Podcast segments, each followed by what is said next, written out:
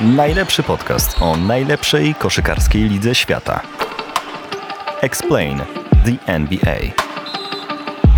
Analizują i wyjaśniają Mirosław Noculak i Radosław Spiak. Tylko na desport.pl. 10 dni temu wystartował nowy sezon NBA, a my już z drugim odcinkiem Explain the NBA w trzecim sezonie nie możemy się doczekać. Rozpędzamy się, bo bardzo dużo się dzieje. Nie czekamy pełnych dwóch tygodni. Witaj Mirosławie.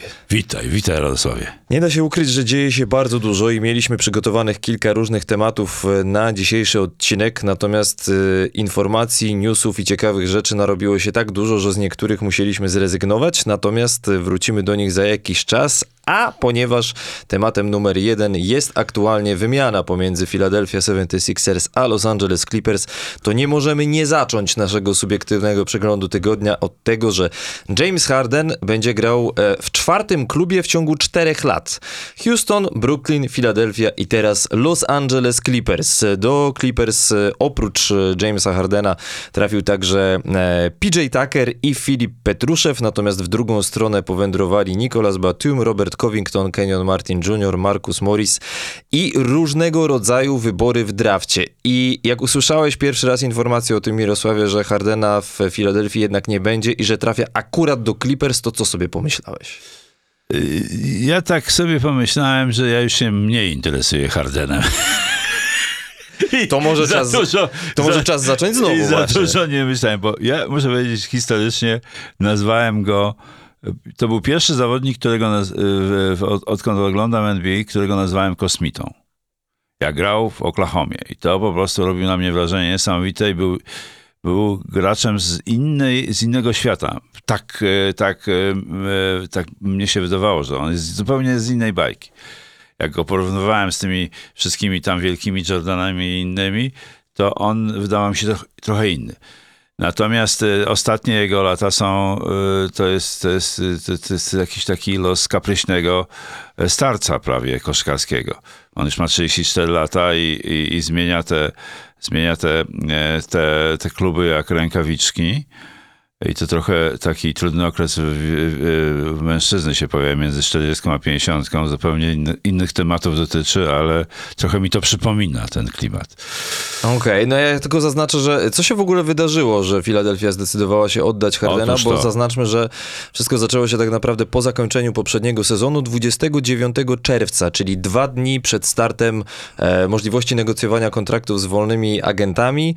E, Harden zażądał wymiany. Po prostu powiedział, że nie chce już więcej grać w Filadelfii, e, a e, stwierdził tak również dlatego, że e, to znaczy tak, mógł przedłużyć swój kontrakt jeszcze o rok, to była jego decyzja i zdecydował się na to. Natomiast trzeba pamiętać, że rok wcześniej zrezygnował z 15 milionów dolarów po to, żeby Filadelfia mogła ściągnąć do swojej drużyny jakichś wolnych agentów, którzy mogliby w jakiś sposób pomóc powalczyć o mistrzostwo. Tak jest, no i tak ponieważ było. on wtedy zdecydował się na obniżkę zarobków, to teraz oczekiwał, że Filadelfia zaoferuje mu wieloletni kontrakt za duże pieniądze.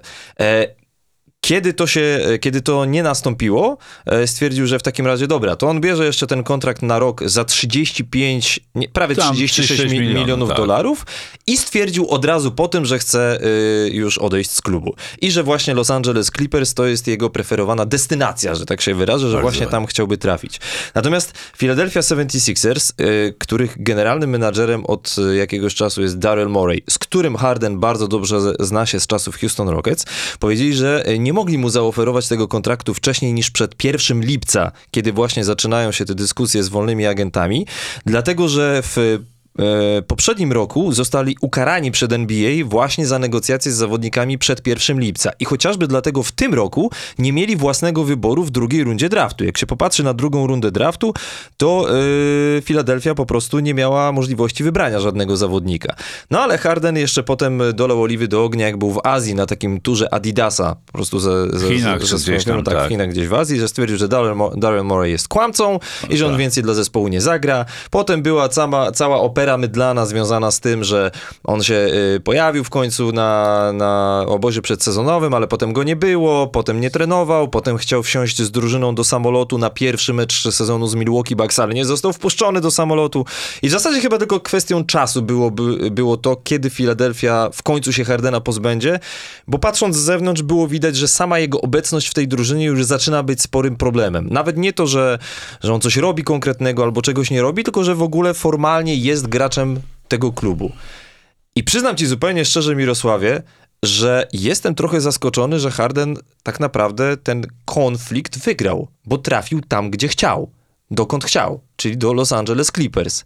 I w pewnym sensie Filadelfia, za chwilę o tym pewnie porozmawiamy, owszem, trochę zyskała, natomiast y, mnie jawi się ta historia jako, y, jako zwycięstwo Jamesa Hardena, bo dostał to, co chciał. Klub, który chciał, za rok może powalczyć, y, może dostać bardzo duże pieniądze, a jak mu się nie spodoba, to może pójść dokąd indziej. Będzie żył y, w Los Angeles y, w bardzo dobrej lokalizacji, grał z fajnymi zawodnikami, może powalczy o mistrzostwo i w zasadzie taki krnąbrny człowiek, który swojego de facto szefa określił kłamcą, nagle się okazuje, że całkiem dobrze na tym wyszedł. Mm, Nie wiem, nie, nie, nie do końca y, y, się zgadzam z tym, że on dobrze na tym wyszedł. W sensie takim, y, w takim, jak ty mówisz... Wizerunkowym. Wizerunkowym słabo, moim zdaniem, wypadł. Natomiast w tych sprawach y, biznesowych to, to może i, i zyska. Ale wizerunkowo słabo, bo to jest, y, bo ten cały konflikt jest, y, no jest, tak to określiłeś najlepiej, operą mydlaną, a bohaterowie opery mydlanej nie mają dobrych notowań w normalnych, u normalnych ludzi, więc, więc to jest, to, to, to bym, ale to bym zostawił, bo to już jest historia, natomiast najbardziej ciekawe jest, co się wydarzy, w sensie w sensie merytorycznym. Jak on będzie grał, jak będzie ustawiony. Podobno już nawet zorganizowali, teraz mają cztery dni przed e, najbliższym meczem gdzieś na wyjeździe, już nie pamiętam gdzie w poniedziałek gdzieś grają. E, I mają cztery dni na, na, na wkomponowanie tych nowych e, graczy do, do składa wszystkim Hardena. A więc to jest bardzo ciekawa, e, ciekawa sytuacja, bo on, e, PJ Tucker dzisiaj w nocy grał, a Harden jeszcze nie. Nagrywamy ten podcast w czwartek, Aha, no czyli tak, w sytuacji, kiedy Clippers mają bilans e, trzy Trzy- zwycięstwa trzy, dwa, i tak. dwie porażki. Przegrali z Los Angeles Lakers po dogrywce w sytuacji, Tak. gdy, nagrywamy te słowa. A czego ty się spodziewasz? Po, Po ni- po, Po, po, nich, po merytorycznie, że tak powiem. To znaczy, ja, ja, jest, jest, podstawowe pytanie jest y, takie, jak ten, jak ten skład będzie ustawiony? Czy będzie to czterech obwodowych i, i, i zubac pod koszem? I to jest y, bardzo ciekawe, bo o ile e, y, Paul George i Kawhi Leonard to są gracze, którzy e, nie muszą mieć za często piłkę, byleby, byleby dostali ją, kiedy mają rzucić lub zagrać jeden na jednego, to Westbrook i Harden lubią być posiadaczami piłki. I to jest, to jest problem do rozwiązania dla e, Tyrona Lu. Jak ten, e, jak ten zespół ustawić? Lawrence Frank wyp- wypowiada się, że to jest w ogóle już ustawione i że to nie będzie żadnego problemu. Chcę to zobaczyć. Lawrence Frank, czyli dyrektor sportowy, Tak, dodajmy tak, Los tak. Angeles Clippers. No mnie też to bardzo ciekawi, bo to, że oni lubią mieć piłkę, Westbrook i Harden to jedno, ale to, czy oni potrafią być efektywni bez niej, to jest drugie. Westbrook nie bardzo, bo to nie jest koszykarz, który opiera swoją grę na rzucie, a zwłaszcza na rzucie z obwodu. Bardziej widziałbym ewentualnie w tej roli Hardena.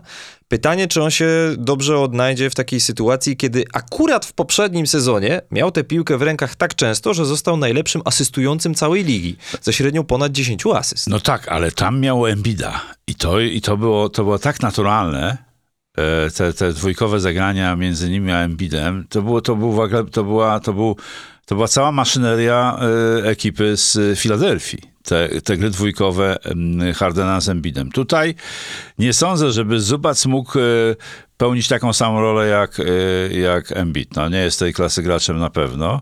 A poza tym ważniejsi są ci dwaj pozostali, których wymieniałem, wymieniałem czyli, czyli Leonard i Paul, Paul George, więc tutaj, tutaj jest to bardzo ciekawe, jak to rozwiązano, ale przede wszystkim to, co, to co, y, na co wszyscy zwracali uwagę od dłuższego czasu, że, że Harden jest spowalniaczem gry od kilku lat.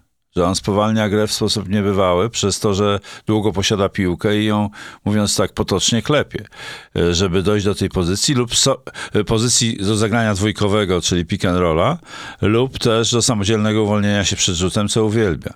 Więc tutaj bardzo poważne zadanie przed Tyronem Lu. Chciałbym to zobaczyć, jak to będzie funkcjonować. I ta kwestia tempa gry jest o tyle istotna, że e, w poprzednim sezonie Los Angeles Clippers mieli ósmy wynik od końca w NBA, jeśli chodzi o e, średnią liczbę zdobywanych punktów na posiadanie w ataku pozycyjnym. Tylko konkretnie w ataku pozycyjnym, bez dodawania kontr.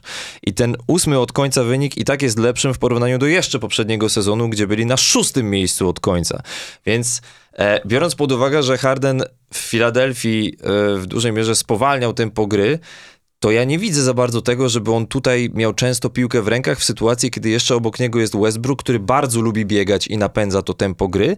Natomiast widziałbym pozytyw dla Los Angeles Clippers pod tym względem, że niezależnie od tego, czy wypominamy Jamesowi Hardenowi wiek, czy cokolwiek tam siedzi w jego głowie, nie da się ukryć, że ten człowiek umie kreować pozycję do rzutu. I dla siebie, i innym również. Tylko trzeba będzie, do, dlatego to jest tak fascynujące, trzeba będzie umieć znaleźć odpowiednie proporcje, bo jest tam czterech zawodników, którzy chętnie by zdobywali punkty, a Zubac może sobie żyć tam pod koszem, zbierać, dobijać i jakieś ciasteczka dorzucać. Ma, mają też e, ca, całkiem przyzwoitą głębię, tak, poza, poza tym wszystkim e, e, Clippersi i e, w związku z tym e, ułożenie tego, tego zespołu to jest dla Tyrona Lu na pewno bardzo duże wyzwanie z, z tymi gwiazdami, czterema na, na, na placu. Ale niezwy, niezwykle interesujące jest e, obserwowanie tego i, i, jak to się rozwinie, bo to jest zagadka niesamowita. Oczywiście Lawrence Frank, wspominany przeze mnie wcześniej, e, szef tam e, sportowy, czyli, czyli dyrektor sportowy, mówiąc najkrócej, on uważa, że wszystko już jest zaplanowane i wszystko będzie cacy i że to jest szansa, bo co ma innego powiedzieć, o to, żeby walczyli o tytuł. A jakże? No i właśnie a propos tego chciałem dodać jeszcze jedną rzecz. Dlatego, że oni muszą walczyć o ten tytuł teraz, dlatego, że y, po zakończeniu tego sezonu cała czwórka i Kawhi Leonard, i Paul George, i Harden, i Westbrook zostaje wolnymi agentami. Więc nagle może się okazać, że po tym sezonie, czysto teoretycznie oczywiście, żadnego z nich w tym klubie już nie będzie. I teraz uwaga, jak wygląda przyszłość Los Angeles Clippers, jeśli chodzi o wybory w pierwszej rundzie draftu, po tych wszystkich wymianach? E, przyszłoroczny wybór w pierwszej rundzie draftu oddali do Oklahoma City. Za dwa lata wymiana z Oklahoma City. 2026 oddali do Oklahoma City. 27 wymiana z Oklahoma City. 28 oddali do Filadelfii właśnie przy okazji tej wymiany i 2029 też będzie wymiana z Filadelfią. I do tego oddali 6 wyborów w drugiej rundzie draftu. Ta drużyna nie ma przyszłości pod kątem młodych zawodników wybranych w drafcie. Oczywiście chyba, że będą jakieś dalsze wymiany. Natomiast nie spodziewam się. Spodziewam się, że E, że ten skład ma teraz walczyć o mistrzostwo i jak się popatrzy na e, amerykańskich bookmacherów, to kolejność, jeśli chodzi o faworytów do mistrzostwa, już po tej wymianie jest taka: Boston, Milwaukee, Denver, co ciekawe, Denver jako trzecie, Phoenix i właśnie na piątym miejscu już Clippers wskoczyli przed Lakers, przed Golden State, przed Sacramento, przed Miami. Więc y, wszystko albo nic po prostu. Tak, no i to jest właśnie, to jest właśnie y, bardzo ciekawe, ten, ta opcja. Y, Clippersi mają, mają bardzo, bardzo lubię, lubiłem oglądać Clippersów. Teraz, mimo tych uwag na temat Hardena kąśliwych, na pewno z przyjemnością będę to robił. No dobra, to teraz jeszcze co jeśli chodzi o Filadelfię? Bo ja sobie wyobrażam to tak. Tyrese Maxi jest uwolniony zupełnie z no. myśli o tym, czy jest trzecią opcją w tej drużynie. Nie, po prostu jest drugą. Będzie Hardena drugą, nie ma. Będzie, będzie, będzie taka, taki związek romantyczny jego z Embidem w jednej linii jedynka piątka. To, co robił Harden wcześniej. Wydaje mi się, że też może dużo zyskać Tobias Harris tak. na, na uwolnieniu Hardena i do tego spodziewam się, że Filadelfia tę sporą część tych wyborów w drafcie jeszcze w tym sezonie odda do jakiegoś klubu i kogoś sprowadzi na pomoc jeszcze Embiidowi. Bo mimo wszystko nie wydaje mi się, żeby w obecnym składzie Filadelfia była w stanie powalczyć o mistrzostwo nie. tak w pełni, więc y, prawdopodobnie ktoś do tego klubu jeszcze trafi, bo Embida za 2-3 lata też może już w tej drużynie nie być, też może kiedyś zażądać wymiany, bo będzie twierdził, że nie ma wystarczająco dużo pomocy, więc teraz te wszystkie wybory w drafcie, które Filadelfia zyskała, spokojnie może w cudzysłowie spieniężyć zamienżyć na kogoś, kto jeszcze będzie tej drużynie bardziej potrzebny, bo będzie chyba. No, w lutym być może. przykład. Będzie, tak, Na będą, przykład. będą Na wymiany. Ja przykład. spodziewam się, że, że w lutym e, w, w, może się parę rzeczy wydawać, e, wydarzyć. E, Myślę, że Boston będzie poszukiwał gracza pod kosz. Na No to, przykład, na przykład. no to a, a propos Bostonu, bo e, w subiektywnym przeglądzie tygodnia patrzymy, co się działo w ciągu pierwszych 10 dni. Są dwie niepokonane drużyny w lidze w momencie, gdy nagrywamy ten odcinek. Boston i Dallas, odpowiednio na wschodzie i na zachodzie, mają bilans czterech zwycięstw i są bez porażki. Jest jedna drużyna bez zwycięstwa, Memphis Grizzlies z bilansem 0-5, ale my jeszcze na chwilę przyjrzymy się tym drużynom, o których rozmawialiśmy w ubiegłym tygodniu jako faworytach do mistrzostwa, to znaczy Boston, Milwaukee, Denver i Phoenix. Eee, I wiem, Mirosławie, że chciałeś porozmawiać nawet nie tyle o pierwszych piątkach, tylko trochę o rezerwowych, bo e, no, rezerwowi też w dużej mierze będą może nawet kluczowi w kontekście walki o mistrzostwo. I ja tylko chciałem na początku zaznaczyć, jeśli możemy zacząć od Bostonu, bo zastanawialiśmy się, jak będzie wyglądała pierwsza piątka. Czy jednak e, Derek White będzie wychodził z ławki rezerwowych, czy będzie Horford z Porzingisem? Okazuje się, że nie. White. Okazuje się, że White jest w pierwszej piątce z Holidayem, do tego Brown i Tatum i Porzingis jako środkowy, który na razie trzeba przyznać nawet w obronie wypada całkiem, całkiem. E, no i Al Horford wchodzący z ławki rezerwowych. Jak się na to zapatrujesz? Mm, Zaczynając od Boston, ja, ja w ogóle chciałem zacząć od tego, że, że mm, kiedy omawialiśmy te, te, te cztery zespoły w poprzednim podcaście, które według nas powinny być najbliżej e, walki o tytuł w, w tym sezonie, to, mm, to wymówiliśmy, że mają fantastyczne piątki, a nawet e, tak jak to ty określiłeś, szóst- e, Boston ma szóstkę. Bardzo dobrą szóstkę, a, a- pozostałe mają bardzo mocne piątki. Natomiast e, nie tak to wygląda dobrze e, według mnie już z rezerwami. A e, uważam, że, że rezerwowi, e, że rezerwowi, że gracze rezerwowi, że ten okres e, tego całego e, tej rundy zasadniczej to jest taki, taki moment, w którym trenerzy będą musieli ukonstytuować szóstego, siódmego, ósmego, dziewiątego gracza, bo wiemy, że w playoffach na ogół się gra e, z, zawodnikami ośmi, ośmioma lub dziewięcioma. Więc to jest szalenie ważny okres i teraz jest pytanie, kto to będzie w poszczególnych zespołach.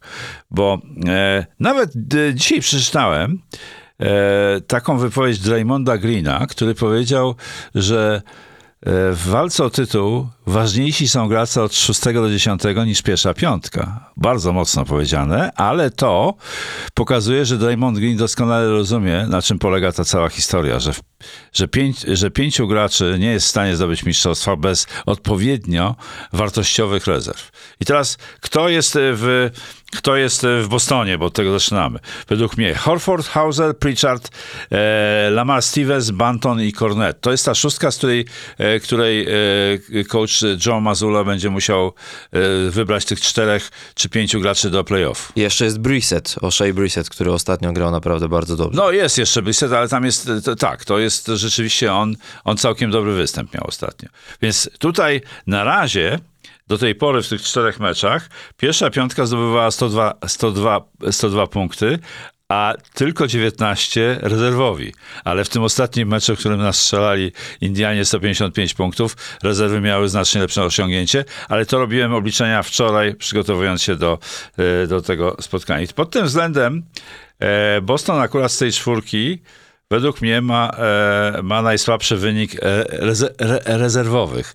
Ale jak się przyjrzymy im bliżej i procesowi, który ma, ma nastąpić w, w rundzie zasadniczej, to mogą z tej, z tej szóstki czy siódemki rzeczywiście wybrać trójkę, czwórkę, która będzie miała istotny wpływ w playoffie.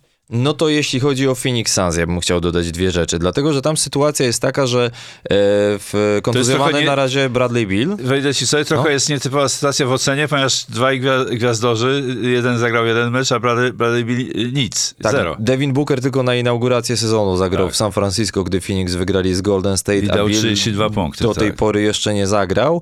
W związku z tym zawodnicy, którzy nominalnie powinni być rezerwowymi, zaczynają teraz mecze w pierwszej piątce, jak chociażby Eric Gordon czy Grayson Allen. Co do Allena nie jestem szczerze mówiąc przekonany. Gordon i tak swoje będzie dawał, ale bardzo podoba mi się na razie Jordan Goodwin.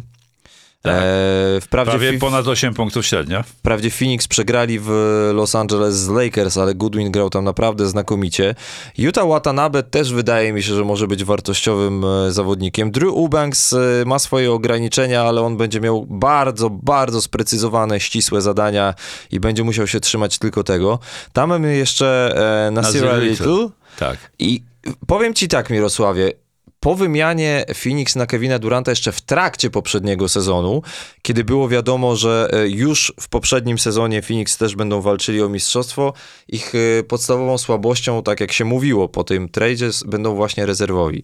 Ale na początku tego sezonu to wcale nie wygląda tak źle, jak myślałem. Tak, tak. Zgadzam się z tobą, że, że, że rzeczywiście rezerwy, rezerwy mm, Phoenix wyglądają na razie dobrze. Oni mają, e, zdobyli przy tych czterech meczach, bo ja mówię o, o, o sytuacji, gdzie Phoenix jest e, z dwoma wygranymi, z dwiema przegranymi.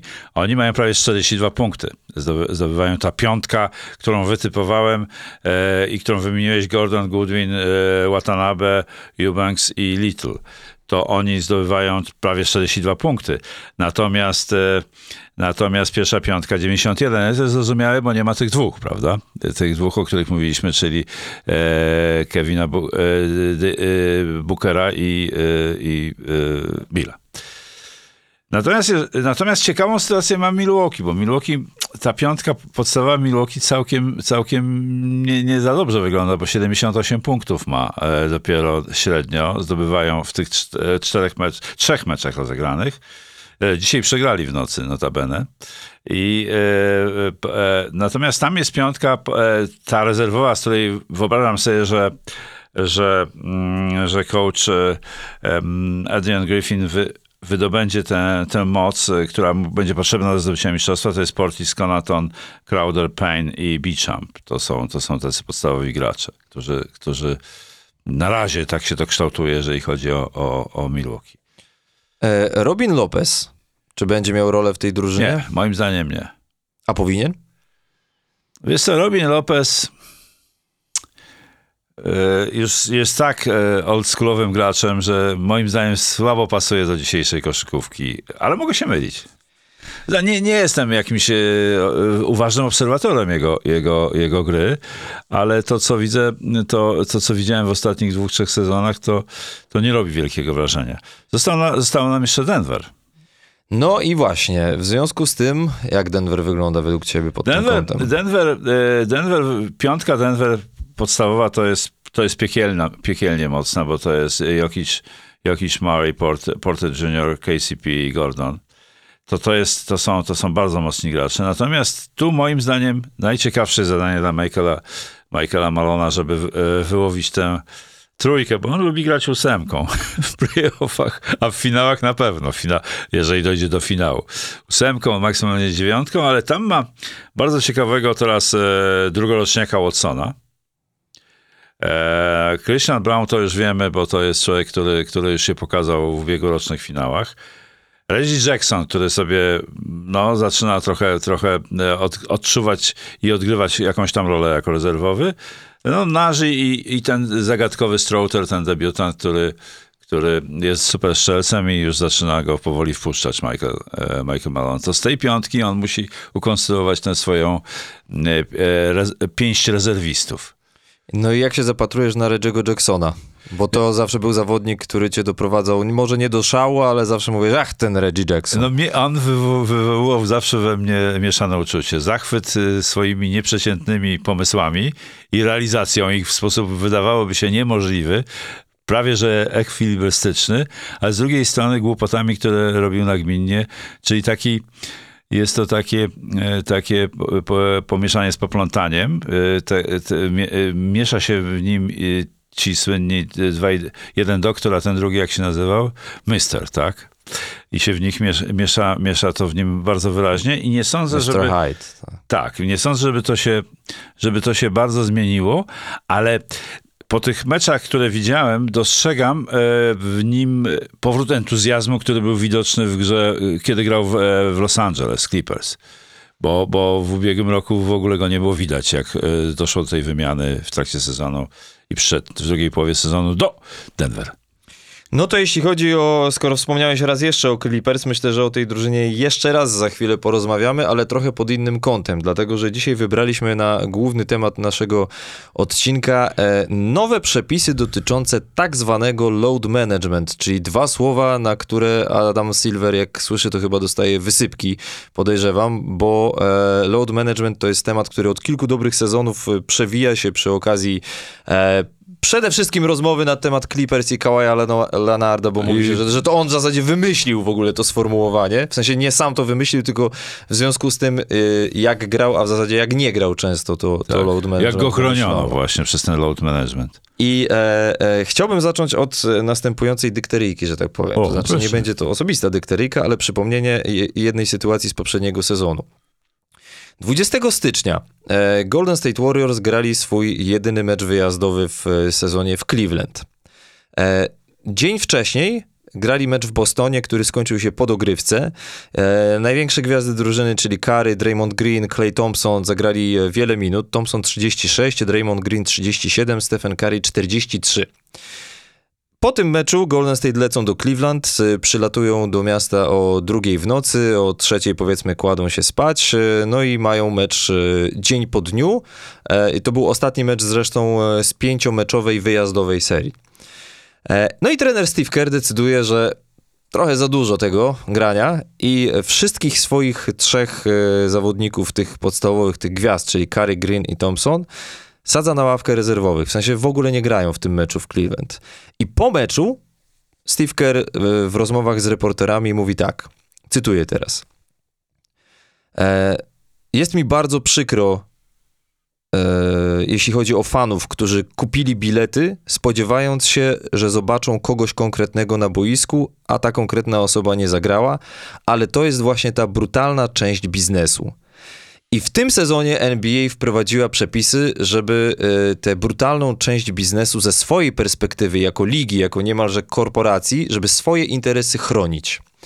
Ochronić ze względu przede wszystkim na kontrakty wysokie telewizyjne. Oczywiście. Znaczy w ogóle zacznijmy od tego, że e, ta obecna umowa medialna NBA z telewizjami kończy się na koniec następnego sezonu, więc już w tym momencie liga negocjuje warunki przyszłej umowy i chciałaby, żeby e, oczywiście jak najwięcej gwiazd grało w jak największej liczbie meczów. Szczególnie tych pokazywanych na cały kraj. Tak, czyli w tej telewizji ogólnokrajowej. ESPN, TNT Tak. e, przede wszystkim.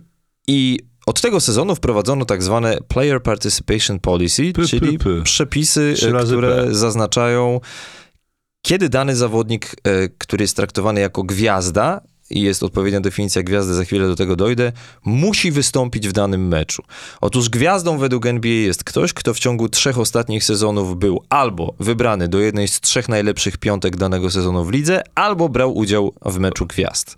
E, I Warto też zaznaczyć, że jeszcze przed rozpoczęciem sezonu 2017-18 NBA wprowadziło tak zwane Player Resting Policy, czyli PRP, e, gdzie e, zespoły no, nie mogły dawać odpoczynku zdrowym zawodnikom na właśnie mecze, które były transmitowane przez ogólnokrajowe stacje telewizyjne w Stanach Zjednoczonych i karą za to było 100 tysięcy dolarów. Teraz, jeśli jakiś klub zdecyduje, że po prostu chce dać zawodnikowi wolne, e, no to może się liczyć e, z karami, które w niektórych przypadkach mogą osiągać nawet powyżej miliona dolarów, a jeśli te, te sytuacje będą się powtarzały, to będzie o milion dolarów więcej od Tak, poprzedniego tak, przypadku. Tak, czyli od, od półtora następne może być już dwa i pół, tak, na przykład. Na przykład. I teraz zanim dojdziemy do szczegółów, na ogólnym poziomie, czyli tylko biorąc pod uwagę to, co do tej pory powiedziałem, jeszcze nie wchodząc w detale, jak, jaka twoja opinia? Znaczy, ja, ja uważam, że, e, że NBA musiało coś z tym zrobić, ze względu na to, że to jest, e, że to, to, jest właśnie biznesowe podejście. Że ludzie wykupują bilety, to co o czym mówił e, Kerr, że przepraszał kibiców, ale co kibiców obchodzą przeprosiny Kera, jak on zapłacił bilet za bilet i chciał obejrzeć właśnie gwiazdy Warriors, a nie, a nie Ławkowiczów, więc to, to, jest, to jest konflikt. To jest konflikt liczby meczów, obciążeń i, e, i czyli, czyli tych niemocy zawodników, które mogą się pojawiać przy e, zwiększonej intensywności gry od jakiegoś czasu i, y, a, a liczba meczów w rundzie zasadniczej pozostaje bez zmian, czyli 82 mecze. Więc to jest, y, to jest bardzo poważny problem. Także uważam, że, że NBA postępuje słusznie, próbując znaleźć jakie, jakieś rozwiązanie, nie tylko ze, względu na kibiców, ale przede wszystkim ze względu na kibiców. Przynajmniej tak może, tak może głosić PR-owsko, ale przede wszystkim ze względu na biznes, czyli na to, że, że tak jak powiedziałeś, za półtora roku ma być, czy już wcześniej negocjowany nowy kontrakt telewizyjny, muszą przyjść z jakimś argumentem, czyli z tym projektem. No dobra, to teraz y, trochę zagłębmy się w ten temat i spróbujmy to rozłożyć nieco na czynniki pierwsze, bo, e, bo myślę, że tutaj te właśnie detale, szczegóły są na tyle interesujące, że możemy o nich porozmawiać osobno o każdym. I pierwsza zasada jest taka, że nie można dać odpoczynku więcej niż jednej gwieździe w tym samym meczu. Czyli dla przykładu Boston Celtics nie mogą dać odpoczynku Aha, i. Jasonowi y, Taytonowi i Jalenowi Brownowi w tym samym spotkaniu. Bo to, bo to oni również y, wytypowali i określili y, poszczególnych zespołach zawodników, którzy podlegają tym restrykcjom. Tak? No tak, to chodzi o tych, którzy tak, w, trzech, tak. I, tak jak mówiłem, Bostonie, w trzech ostatnich sezonach Bosto... byli albo gwiazdami w meczu gwiazd, albo w pierwszych piątkach ligi. W, w Bostonie jest tych dwóch, ale w innych są aż, jest ich aż czterech. No, na przykład będzie tak w Clippersach teraz. No i y, w związku z tym, oczywiście nie mówimy tutaj o sytuacjach, kiedy ktoś jest kontuzjowany faktycznie, no, no to tak. wtedy to w ogóle nie ma zastosowania. No i dla przykładu, skoro trzymamy się tego Bostonu, w poprzednim sezonie Jalen Brown opuścił 15 meczów w sezonie zasadniczym, Jason Tatum opuścił 8, ale obaj nie grali w tym samym meczu tylko dwa razy, przy czym jeden z tych meczów to był ostatni mecz sezonu zasadniczego, który już nie miał większego znaczenia. No tak, sprawy były rozstrzygnięte, zgadza się. Z tą zasadą, ja, ja nie mam problemu z tą zasadą. Dla mnie jest ok.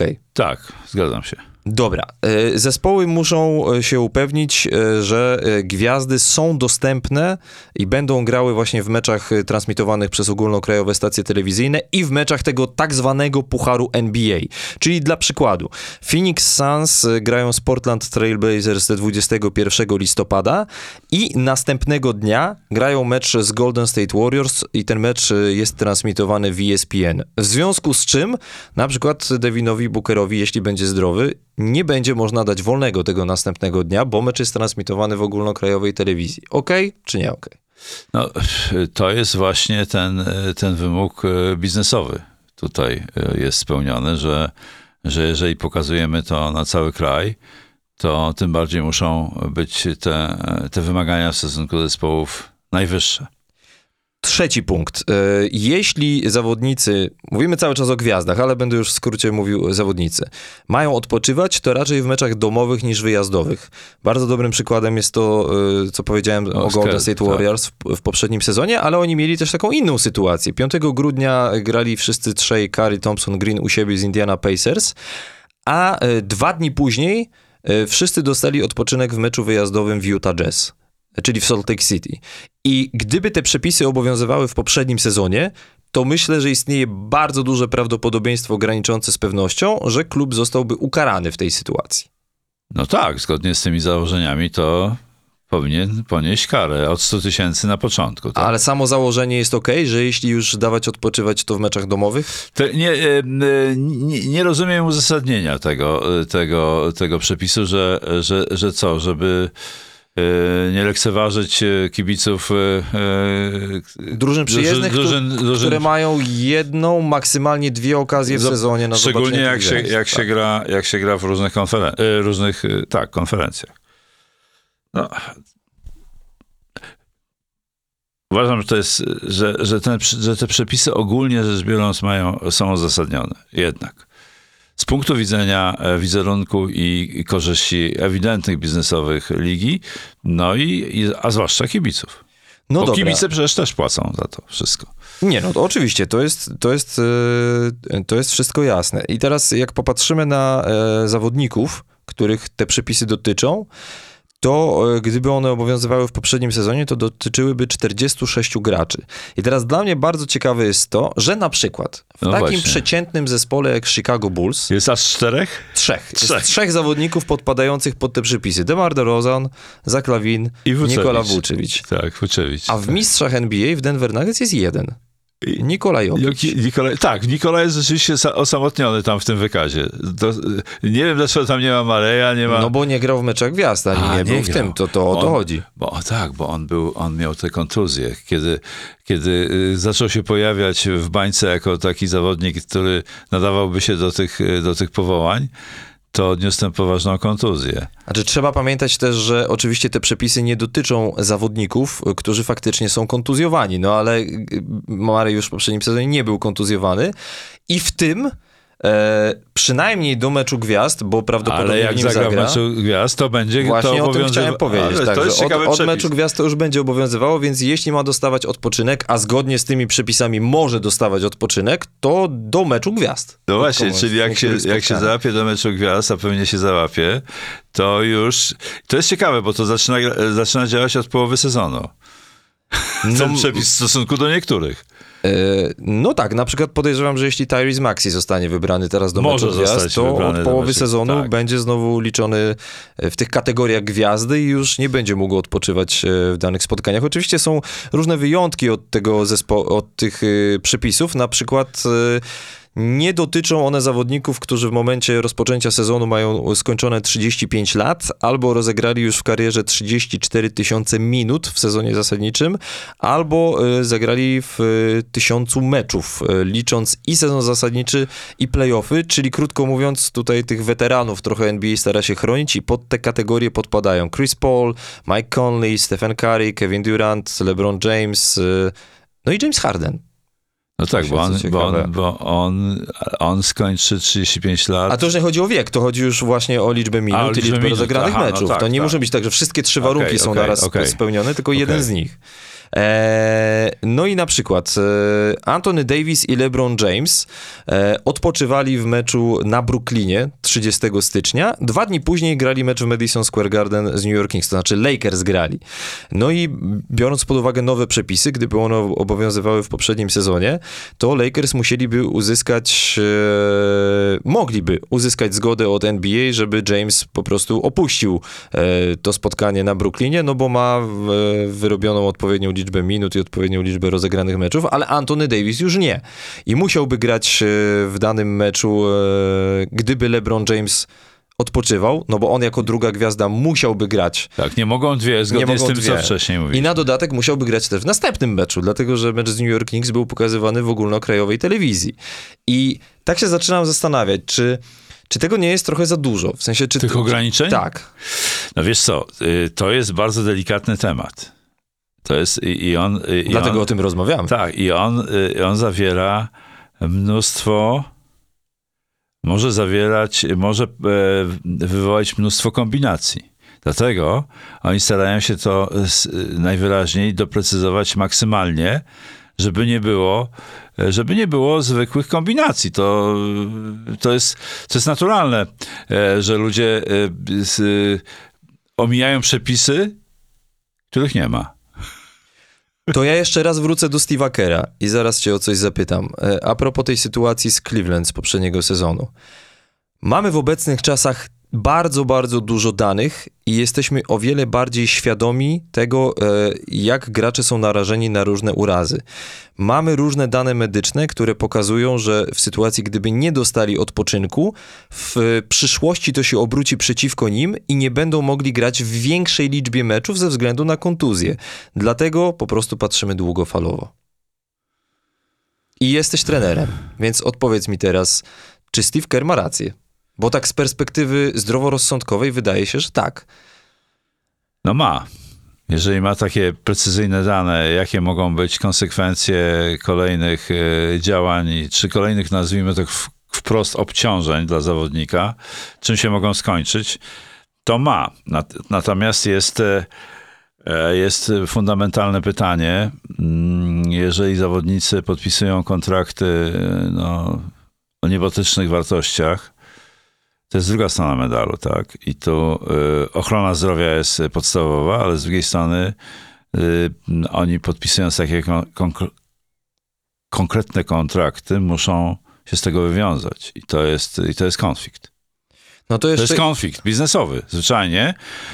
z jednej strony, a z drugiej strony no, konflikt no, wynikający z, z, z takich indywidualnych, normalnych z życia każdego z nas, tak? Czy w tym wypadku tych zawodników. No to jeszcze oddam na chwilę głos Tyronowi Lu, czyli trenerowi Los Angeles Clippers. Wypowiedź z 15 marca, czyli z poprzedniego sezonu. W obecnych czasach wielu zawodników gra na wysokim poziomie mając 35 lat. Kiedy ja byłem zawodnikiem, takie rzeczy nie zdarzały się zbyt często. Obecnie wszyscy bardziej dbają o swoje ciało, mają większy dostęp do danych medycznych, nauka poszła do przodu, dlatego jeśli robisz wszystko tak jak powinieneś, i dbasz o własne ciało, to będziesz grał dłużej na wyższym poziomie. I kiedy jeden z reporterów zapytał, czyli co konkretnie jest przyczyną tego sukcesu, sukcesu w rozumieniu, że można grać nawet do powiedzmy 40 na, na wysokim poziomie, Lu odpowiedział, kluczem są dwa słowa, których nie chcę wypowiedzieć na głos, ale myślę, że wiecie o co chodzi. No i chodzi właśnie o load management, czyli kolejny głos trenera, który pokazuje, że w tym przypadku ten plan długofalowy, czyli to, że kibice mogą się cieszyć graczami grającymi powiedzmy 17 sezonów, a nie 13-14, jest w jakimś sensie pozytywny, więc po co z tym walczyć? W sensie ja rozumiem, bo odpowiedzieliśmy sobie, że chodzi o pieniądze, no tylko, że gdzieś jest granica, tak mi się wydaje. Jakby w... Y, Może, może gdzieś powinien być kompromis. I ten kompromis myślę, że tu jest jakoś rozwiązywany częściowo. E, Że, e, że, mm, e, że te ograniczenia są, nie są aż tak restrykcyjne, że, że, że za wszystko się karze zawodników, że, czy kluby za to, że ich gwiazdy nie, nie grają, więc trzeba się temu przyjrzeć. No to te argumenty, które wypowiedzieli trenerzy, to są, są oczywiste i, i e, zgadzam się z tym. Mało tego, mm, mało tego, to, to widać gołym okiem i trzeba być trenerem NBA, żeby widzieć, jak wzrosła intensywność gry. Jak wzrosła intensywność gry i jakie, za to, y, jakie, z- e, e, jakie to niesie e, skutki dla zdrowia zawodników, bo mimo nie wiem jak doskonałego prowadzenia się i, dbania o zdrowie, to może, może tu następować konflikt y, poważny. Rozmawialiśmy w sumie o tym kiedyś, ale chciałem jeszcze Tak. zahaczyć o ten temat, bo nawet Joe Dumars, y, czyli mistrz NBA z Detroit Pistons, Dwukrotny. na przełomie lat 80. i 9. zaznacza, że e, tutaj też cytat. Moja generacja e, grała i w koszykówkę, i w futbol amerykański, i w baseball. Ćwiczyłem różne dyscypliny sportu. Nie byłem na boisku koszykarskim przez 365 dni w roku. Na, a obecnie wśród zawodników, którzy wchodzą do ligi mając 20-21 lat, widząc bardzo, widać bardzo duże zmęczenie, takie, zastanawiam się jak to przetłumaczyć, to słowo mileage, ale powiedzmy, że takie Em, no, że mają już bardzo dużo za sobą, ich ciała jako, jako atletów, że obecnie nawet dzieci, które mają 7 lat, przez cały rok uczy się trenowania tylko jednej dyscypliny sportu. Że to jest zbyt jednostronne. Tak. I że, I że tutaj może jest problem i że, i że może bardziej tym się należałoby zająć. No, Oczywiście ale- tylko to nie jest problem stricte NBA. Ale to jest, e, to jest, e, to jest problem wszędzie taki, że, że e, ta specjalizacja i staje się coraz bardziej, no, coraz węższa, że tylko się ograniczamy do, do jednego. Za moich czasów ja grałem w piłkę ręczną, w piłkę nożną i w koszykówkę w jednym tygodniu. Także to, a treningów, treningi były po dwa treningi e, w, w każdej z tych dyscyplin. Nie było problemu, żeby z tym e, to godzić. I, czyli ta wszechstronny, wszechstronny rozwój był zupełnie inny, miał inny charakter. Oprócz tego były jeszcze lekcje WF-u i tak dalej, i tak dalej. Więc tutaj to już o tym mówiliśmy, że, że, że badania amerykańskie pokazują, że jednostronne ukie- takie ukierunkowane ćwiczenie powoduje dużo większe narażenie na szwank zdrowia niż wszechstronność. A wiesz, dlaczego podaję te cytaty trenerów? Dlatego, że chcę cię zapytać z twojego punktu widzenia jako trenera, czy to nie jest za duża ingerencja w twoje kompetencje i w to, co ty, co ty chcesz, jaką ty decyzję chcesz podjąć. Chcesz dać graczowi wolne, to dajesz mu wolne. Chcesz, żeby grał 10 minut, a nie 35, to gra 10 minut, a nie 35. Drogi Radosławie, trener NBA jest elementem e, systemu biznesowego. Niestety. I to poważnie ogranicza jego, jego takie, e, taką samodzielność w podejmowaniu decyzji co do właśnie czasu wolnego dla zawodników. To jest konflikt. To jest konflikt. No ale, po, ale po, której stronie konfliktu byś stanął Ja teraz? jestem po stronie organizacji. Jednak. Tak, zdecydowanie, bo to jest biznes. No to w tym sezonie NBA przewiduje, że y, przychód wyniesie, i teraz uwaga, 5 miliardów 700 milionów dolarów. Przychód mówię, nie zysk, tylko przychód. I że zmniejszenie liczby meczów oczywiście spowodowałoby też zmniejszenie przychodu, ale po raz kolejny powraca ten temat przy okazji e, tego e, PPP, czyli Player Participation Policy, że może w takim razie to jest rozwiązanie, żeby jednak trochę tę liczbę meczów zmniejszyć. Być może to nastąpi. Ale ty nie czas. jesteś za tym. Ja, ja, ja nie jestem za tym, dlatego że, y, że od początku, odkąd obserwuję NBA, to dla mnie jest show business.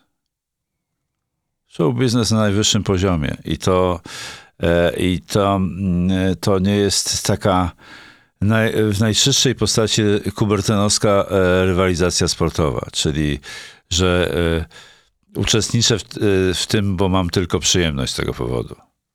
To nie jest ten, to nie jest ten mechanizm. Już dawno nie jest. I NBA jest stworzona raczej na zasadach biznesowych, a nie kubertynowskich.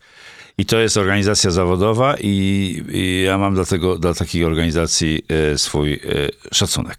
To ja zaznaczę jeszcze e, jedną rzecz, że jeśli któryś klub złamie te przepisy, to finansowo zostanie ukarany klub, a nie zawodnik. To No jest, tak. myślę, też bardzo istotne.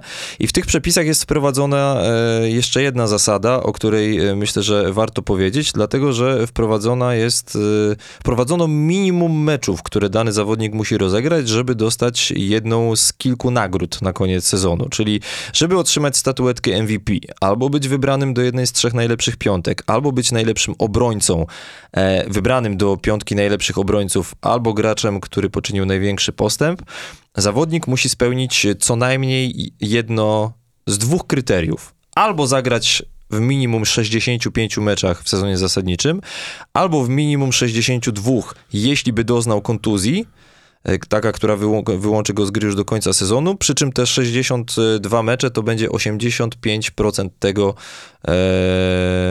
co zagra jego zespół do momentu, kiedy odniósł kontuzję. I co ciekawe, e, gdyby te przepisy obowiązywały w poprzednim sezonie, to Jaren Jackson Jr. nie zostałby najlepszym obrońcą ligi, bo zagrał w 63 meczach. I tak się zastanawiam, ja wiem, że jeśli się wprowadza takie przepisy, to gdzieś trzeba było te granice postawić, gdzieś jakąś liczbę meczów e, zaznaczyć, ale wydaje mi się, że 65 to jest trochę dużo. Że tak bardziej bym, zszedłbym To jest mniej, mniej e, czyli mniej, 17 meczów mniej niż jest e, w, W sezonie zasadniczym, czy... czyli 77%. Musisz zagrać w 77% meczów, żeby móc być... Ja bym zmniejszył to jakoś do 55 meczów, no może 60. Ja nie. Też nie? Nie. Niech, e, jeżeli masz zostać wybranym graczem e, w jakiejś kategorii, najlepszym w, w całej lidze, to musisz to pokazać. W odpowiedniej liczbie meczów. I uważam, że 65, oczywiście można dyskutować, czy 62, czy 65, czy 60, ale nie mniej. Na pewno. I ten przepis Z wprowadzono... mojego punktu widzenia. y, ten przepis i ten, o którym powiem za moment, czyli że zostanie y, uznany graczowi rozegrany mecz, jeśli wystąpi w danym meczu co najmniej przez 20 minut. E, mm, tam są Tam dwa był wyjątki, że... Drew Holiday. Tak, Drew słynny. Holiday, który zagrał 7 sekund w ostatnim meczu e, sezonu 21-22, Jest bo dzięki temu miał tak. bonus w kontrakcie. Tak, tak. tam dostał bonus jakiś. Tak. E, W związku z czym no są dwa wyjątki w tym sensie, że z tych 65 meczów dwa razy może być poniżej 20 minut, ale więcej niż 15 i to też mam wrażenie jest trochę takim no wiesz, ograniczeniem dla trenerów, no bo musisz liczyć mu te minuty i musisz go wystawić na boisko, nawet jeśli nie chcesz, nawet jeśli rezerwowi w drugiej połowie zaliczają serię punktową i odrabiają, nie wiem, 15 punktów straty, dają ci plus 10, to ty i tak musisz go wprowadzić, żeby on dostał tę nagrodę. To jest, drogi Radosławie, jednak biznes. I, i to, Czyli wokół tego się I kręcimy. cały wokół czas. tego się kręcimy i, te, i ten y, wątek humanitarny zostawmy, bo on tam nie, y, występuje w takim ograniczonym, że tak powiem, obszarze. No to ostatni wątek, jeśli chodzi o ten temat, bo dość długo o tym mówimy, a myślę, że będziemy mądrzejsi też za kilka miesięcy, jak już pewnie te Tak. przepisy będą sprawdzane, wprowadzane. Co ma do powiedzenia sam Kawhi Leonard na ten temat? Dlatego, że w zasadzie od niego wszystko się zaczęło. No ciekaw jest. E, przede wszystkim przypomnijmy, Kawhi Leonard nie dokończył e, ubiegłosezonowych playoffów, bo e, doznał kontuzji łąkotki w e, meczu z Phoenix Suns w pierwszej rundzie. I to się zdarzyło drugi raz w ciągu trzech lat, że doznał kontuzji kolana w playoffach, bo przecież stracił cały ten jeszcze poprzedni sezon. Po Toronto to on już mniej gra niż więcej. Tak, generalnie po, tak. po, po zerwaniu wiązadła krzyżowego yy, dwa lata temu no, stracił cały poprzedni sezon i po raz ostatni zagrał więcej niż 60 meczów w sezonie 2016-17. I teraz tak, kiedy zapytano go po raz pierwszy, co sądzi o tych nowych przepisach, e, e, Kawhi Leonard zaznaczył, że Toronto, Toronto Raptors w sezonie 2018-19, kiedy zdobyli mistrzostwo, zdobyli je również dlatego, że wtedy stosował load management. E, I Leonard mówi tak, cytuję: Nie jestem kolesiem, który będzie odpoczywał tylko dlatego, żeby ten load management e, wprowadzić, żeby z niego korzystać. Owszem, kiedy byłem w Toronto było trochę inaczej, ale wtedy wracałem do gry po poważnej kontuzji. I musieli Stawu skokowego, Tak. słynny kasus e, e, Paczuli. Tak, i musielibyście znać szczegóły od mojego lekarza, żeby to zrozumieć. E, jeśli jestem zdolny do gry, będę grał w koszykówkę. Natomiast żadne przepisy, które wprowadza liga, nie pomogą mi w tym, żeby zagrać w większej liczbie meczów. Do Europy niech się przeniesie. O proszę, aż ja tak? jestem stanowczy w tych sprawach. Okej. Ale w albo, zasadzie- albo do Chin. Ale w zasadzie nie chciałbyś go zobaczyć grającego jeszcze przez dwa, Chcę go widzieć minimum 70 w 70 meczach. I niech tak dba o siebie, niech tak się prowadzi, żeby tyle mógł grać. Koniec, kropka. A jak nie może, sayonara. Ale wiesz, że nie, w- niektóre kontuzje nie, nie są spowodowane złym dbaniem o siebie. No, na przykład spadniesz komuś na stopę i mocno skręcisz staw skokowy, jesteś wyłączony na ileś czasu. No tak, no, to prawda, no, ale w związku z tym e, nie możesz grać w tak wymagającej lidze jak NBA. Okropny jestem, wiem. Znaczy, jesteś okropny sam dla siebie, bo niedługo nie będziesz oglądał tych zawodników po prostu. To będę oglądał innych. Czyli ty jesteś, ale widzisz, to ty jesteś w mniejszości. Dlatego, że ty... Bardzo się, zawsze jestem w mniejszości. Na ogół jestem, przepraszam, na ogół jestem w mniejszości. Także Dla, dlatego, że ty nie potrzebujesz gwiazd, żeby oglądać tę ligę. W sensie wiadomo, że gwiazdy są fajne, ale po prostu na tyle kochasz koszykówkę i się tym interesujesz pod kątem innym niż przeciętny kibic, że jesteś w stanie wyobrazić sobie oglądanie tego bez gwiazd.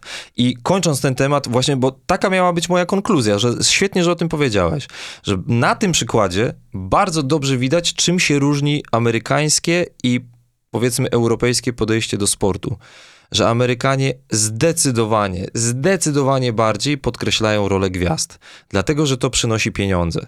Jak się popatrzy na Europę, chociażby Euroligę, gdzie też są swego rodzaju gwiazdy, na, na poziomie Euroligi. na poziomie Euroligi Tak, oczywiście, one nie są proporcjonalnie tak samo promowane jak gwiazdy w NBA.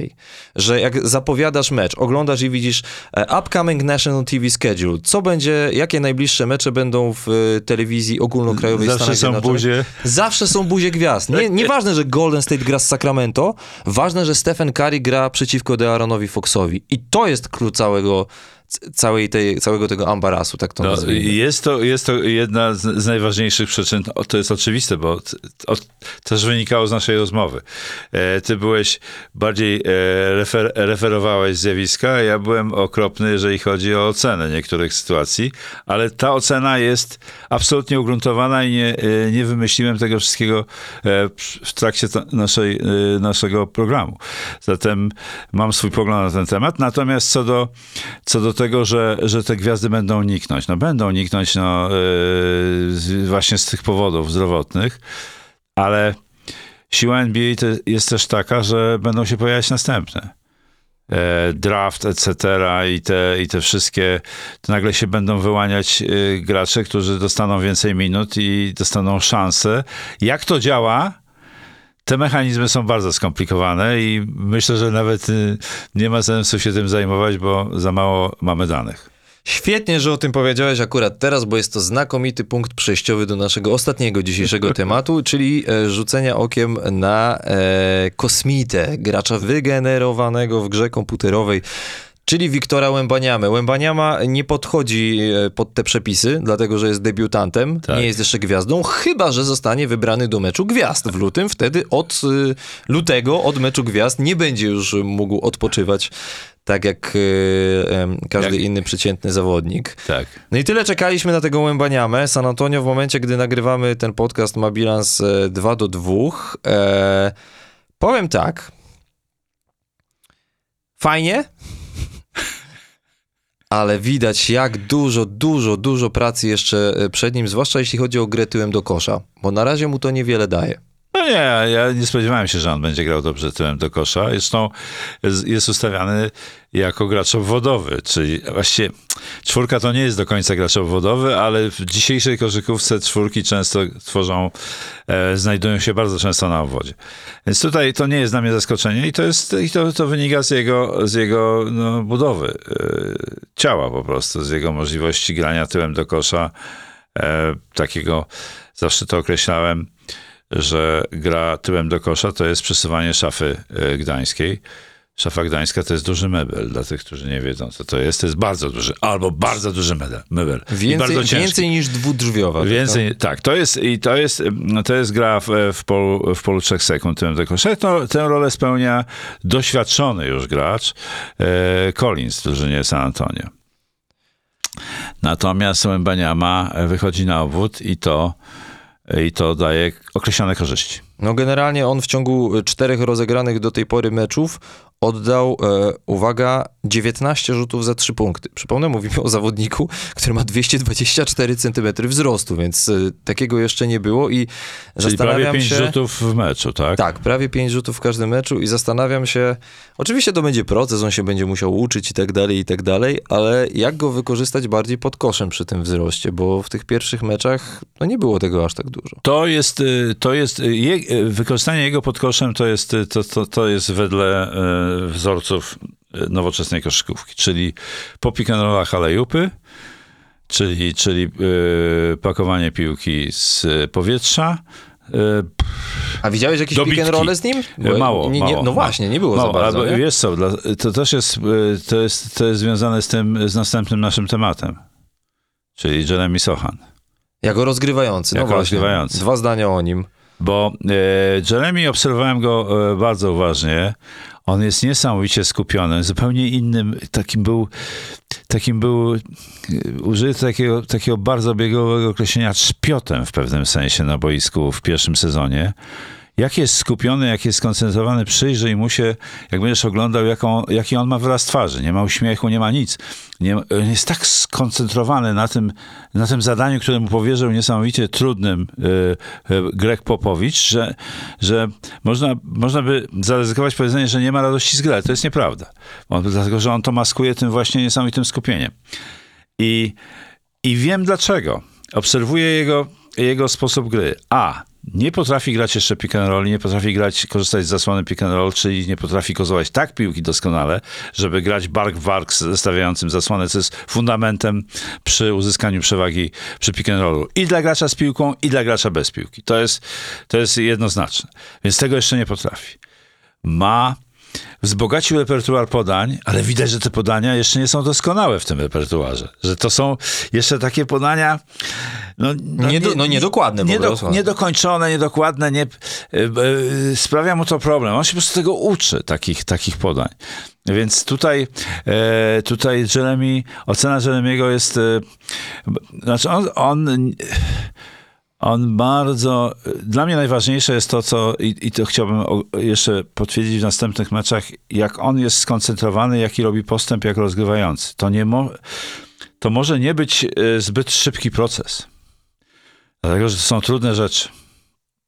Te podania, mało tego, e, to mówiliśmy w poprzednim odcinku, nie grozi rzutem, więc nie, mm, nie ma takiej presji na niego w obronie żeby, żeby odpuszcz- mówiąc e, wprost, mo, można go odpuszczać.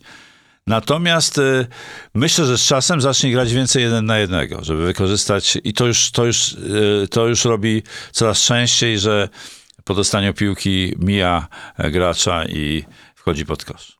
To jeszcze dwa zdania od ciebie na temat y, Czeta Holmgrena i ja potem coś dodam na koniec. Chet Holmgren.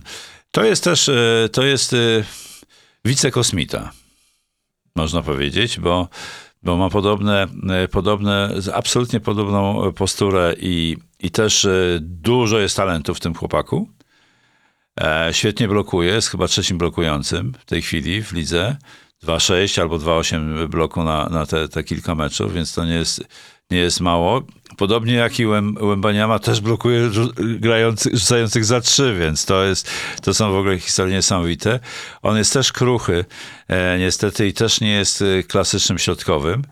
Choć No, takie dużo zostawia- rzuca za trzy punkty, podobnie jak u Wembanyama. tak, rzuca za trzy punkty, więc to są, to są w ogóle bardzo ciekawe te trzy, e, po, trzy, trzy do obserwowania trzech takich zawodników, bo tam jest jeszcze o podobnych parametrach Bol Bol, ale on miał taki e, moment e, chyba dwa sezony temu, że rozpoczął świetnie, a potem znowu gdzieś zginął, zniknął, ale Porzingis, to jest ten, słuchaj, oni trzej, Porzingis, e, Łębaniama i, i e, Holmgren mają 2,22 wzrostu średnio, ta trójka, więc to jest, to jest nieprawdopodobne, że trzech tak, tak e, wysokich graczy skupia na sobie tyle uwagi, e, tyle uwagi nie tylko przeciwników, ale całego, całej opinii, że tak powiem, e, kosz, całe, całego świadka koszykarskiego.